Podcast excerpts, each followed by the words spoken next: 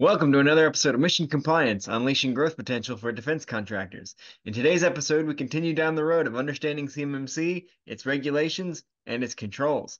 Up next is AC.L2-3.1.5. Employ the principle of least privilege, including for specific security functions and privileged accounts. We'll break down what this control means, why it matters, and how it impacts your organization's cybersecurity posture. We'll also provide practical insights and strategies for achieving compliance and securing your systems effectively. So, whether you're a defense contractor aiming to win more contracts or simply someone interested in bolstering your cybersecurity knowledge, you're in the right place. Hit that intro.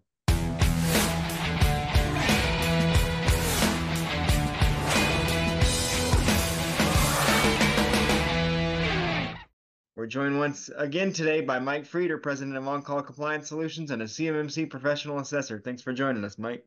Hey, always a pleasure, Rowan. So, Mike, today we're talking once again about organizational duties and assigned duties. This time, though, we're talking about access based on duties and the principle of least privilege. So, to start off, what what is the principle of least privilege, and how does how how is this different from just separating organizational duties? Yeah. So, um, and and just again for the audience, I think separating of duties again involves the idea of you know just making sure that people don't wind up having overlapping duties that could potentially create a security issue. Um, so I think you know you have to make sure that you know someone who is in charge of let's say quality assurance uh, doesn't also wind up in a situation uh, where they are in charge of the actual production of the product, right? So we don't want conflicting uh, job roles. So um, with that definition in mind, um, Roman, would you mind reading that question again for the audience? Sure. what is what is the principle of least privilege, and and how is this different from separating organizational duties? Yeah. So the principle of least privilege uh, deals with the idea that you should only have permissions and privileges to things in the system which are required to perform your currently assigned job duties. Uh, if you've got more access than that, then the reality is that it is quite possible for lots and lots of people to leak information by accident or on purpose uh, that you know the the the chances of a leak may just simply not be there if they didn't have access to that information. So again, having the least number of people able to access CUI or whatever the sensitive information may be is a core principle of security. You really should only have access to do uh, what is allowed to be done in your current job role or job duties at that time. Um, now, the, the security functions are a little bit different. Security functions relate to what you can and can't do in the system. In other words, um, with a security function, um, you have the ability to essentially perform certain things within a system. So maybe it's adding users, maybe it's uh, being able to access the accounting system as an administrator. Uh, and the idea is that you should only be able to technically do those security functions within a system uh, that you're authorized to do. So again, it talks about the idea of privileged accounts. And, um, you know, basically when it comes to privileged accounts, only those privileged users, uh, you know, that need them to perform their job duties, traditionally administrators have those accounts, and that's the way that it's supposed to be. Right, right. Now that we have made the distinction of the principle of least privilege and how to how to basically secure your organization by saying these are the responsibilities you have, so these are the accesses you need to have. What are the key assessment points that an assessor would look for on this one? Yeah, it's a great question. And just to, and I'm sorry, I, I think on that first point, you know, least privilege means what do you have access to? Least, uh, least, you know, what security functions you have means what can you do? What what functions can you perform in a system? Um, for instance, giving permissions. You know, that, that might be a good example. So, what are they looking for? What are the assessors looking for on this one? Number one, determine if privileged accounts are identified. So in other words, is there you know some way of identifying what accounts have uh, sort of above regular user privileges? And that's really easy in a Windows system, right? So we'll use that as a, as a classic answer. Uh, privileged accounts are identified within Active Directory. Super easy. Active Directory's got security groups right in there. Um, and again, The idea is that you can very easily determine if someone has more than the traditional permissions through Active Directory, group policy, things like that. Uh, next one, determine if access to privileged accounts is authorized in accordance with the principle of least privilege. So a lot of this may come down to interviews with your people and documentation. Uh, an answer may be privileged accounts are only granted based upon requirement of assigned job duties. Access to privileged accounts is only authorized through the IT ticketing system uh, by the organization's CIO exclusively. Now that's one example of how you could answer that uh, is by using the IT ticketing system as a method of uh, privileged access verification, right? So is it authorized? Yes, somebody put in a ticket and then the CIO answers the ticket and says, yes, okay, it's been done. Uh, I'm authorizing this. Third assessment point is determine if security functions are identified. Uh, and again, I think this is actually kind of an understated, uh, you know, aspect of the control, which is um, you should have security functions defined. You should have them defined uh, in Active Directory as a security group uh, and you can create customized security groups. You should also have them as a part of group policy and what policies are linked to what security groups. So uh, a sample answer might be security functions are identified via Active Directory access reviews.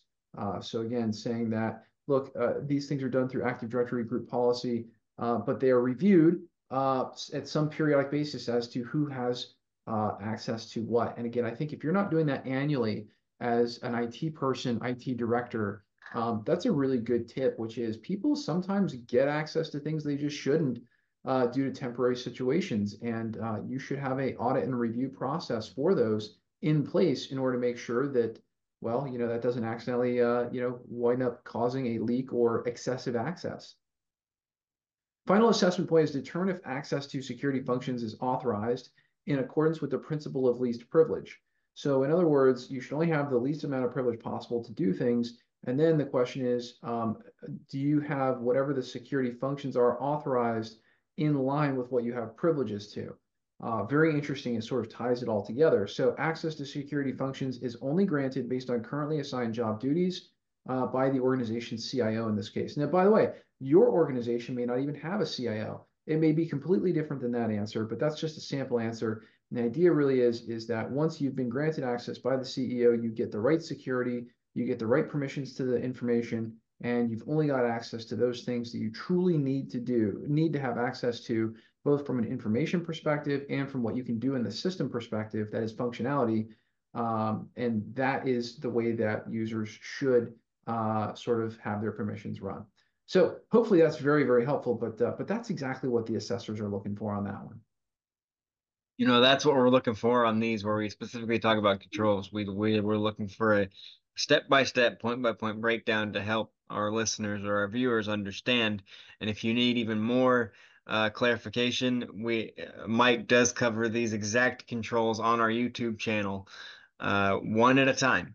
So there are there are 110 videos to be exact on these exact controls. So this is another control revolving around limiting access to avoid risk and in an organization, this entire control family, I believe it's 22 controls, revolve around access control. That's why a lot of these are similar, but the, but that's the area that we're in right now. So, so, and you've already mentioned this a little bit. What challenges might organizations face when trying to implement and enforce these this control effectively? Yeah, I think there's there's two primary areas where we see violations of this control. Number one is IT people who don't have a regular user account and are only using their administrative account day to day. Um, there is a separate control specific to that, but not adhering to that rule will violate the idea of principle of least privilege, uh, and, and uh, including for specific security functions, because again, you shouldn't be doing regular work in an administrative account. The administrative account should be there for escalations to do administrative things only.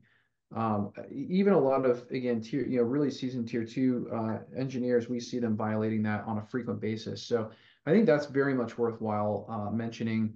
Um, there is there's a reason why that is. You want to be able to clearly identify when someone's been logged into that administrator account uh, without um, you know without having to uh, you know look very hard at the SIEM logs uh, to know that it wasn't uh, you know wasn't an authorized usage of it.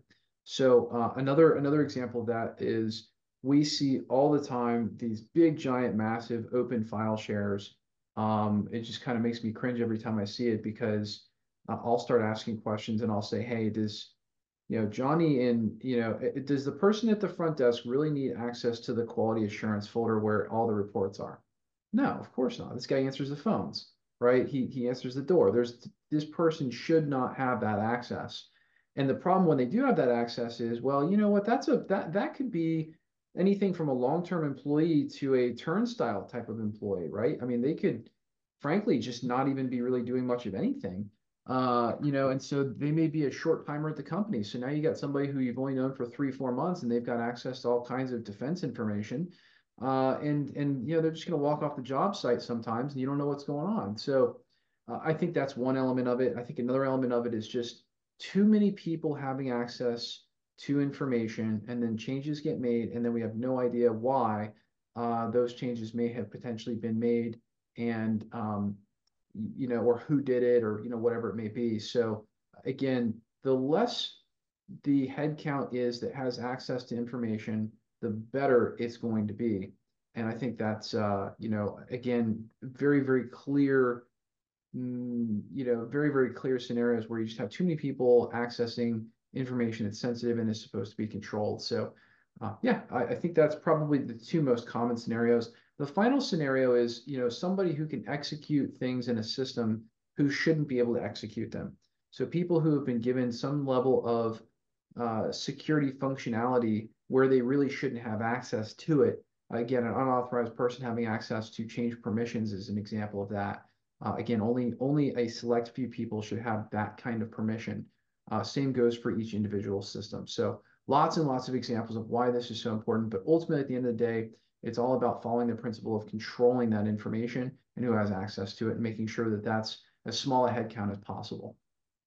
And look at that, Mike. You you unwittingly stepped right into our very next episode, which which will talk about um, using non-authorized accounts for for doing a lot of duties and only using authorized accounts for security purposes. But before we get to our next episode, we have to finish this episode. Before we finish this episode, we have to cover our favorite part of each episode, which is the silly question.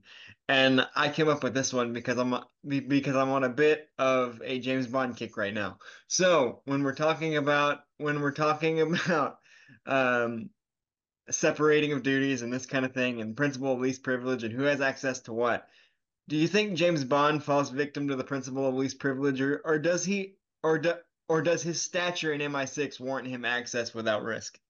Oh, that's a great question. Well, you know, there's a lot that James Bond doesn't have access to, so uh, I think that's a perfect example of access control. And uh, you know, if you ask Q, James Bond is not allowed to have access to many security-related functions. So, uh, you know, that's a really great example. Actually, I think that James Bond and the idea of the secret agent who certainly doesn't always know the whole story, but knows the piece of the story that needs to be executed on is a great example of this control. James Bond gets missions.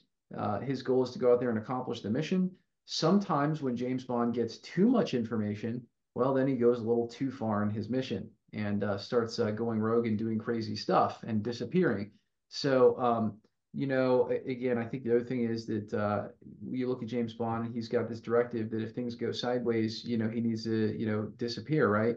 So that's another example of, uh, you know, where those security functions come into play. So um, yeah, it's that's that's really, uh, uh, you know, it's a silly question, but it's a very great example of how to translate into real life. You know, not everybody needs access to all things and you should be dependent upon other people in your organization for information transfer and it all works uh, together really really well. So um, you know I, I, think that's a, a fantastic question uh, for this one and we can always find a way to work some james bond uh, into uh, into our podcast. Always. I'm working my way backwards to the movies right now so i'm on i'm, I'm, I'm on pierce brosnan at the moment.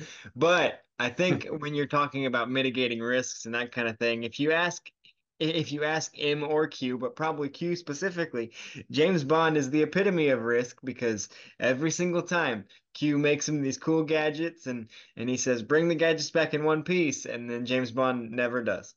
That's right. So and you know, so there's broken there there's broken British intelligence technology all over the world because James right. Bond just busts them up and then walks away. That's right. James Bond and his information leaks. We don't uh we wouldn't trust James Bond to handle any CUI, that's for sure. There you go. There you go. And that wraps up another great episode of Mission Compliance. We hope our discussion today has provided you with valuable insights, practical strategies, and inspiration to navigate the ever evolving world of defense. We'd like to thank Mike for joining us and sharing another great episode's worth of valuable information for us on these controls. Thanks, Mike. Hey, always a pleasure, Roman. Great to see everybody. But the conversation doesn't end here. We encourage you to continue to explore these topics and connect with us on our social media channels. Share your thoughts, ask questions, and engage with fellow listeners by using the hashtag Mission Compliance Podcast. If, if they haven't already, what should they do, Mike? Well, you got to like, subscribe, and make sure you comment to let us know what we're doing right out here.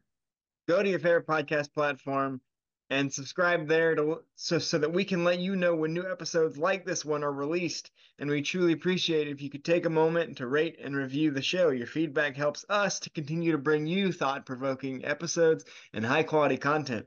Join us again on the next episode of Mission Compliance as we delve further into the dynamic world of defense, security, and industry innovation. Until then, take care, stay informed, and make compliance your mission. See you next time. Thanks, everybody.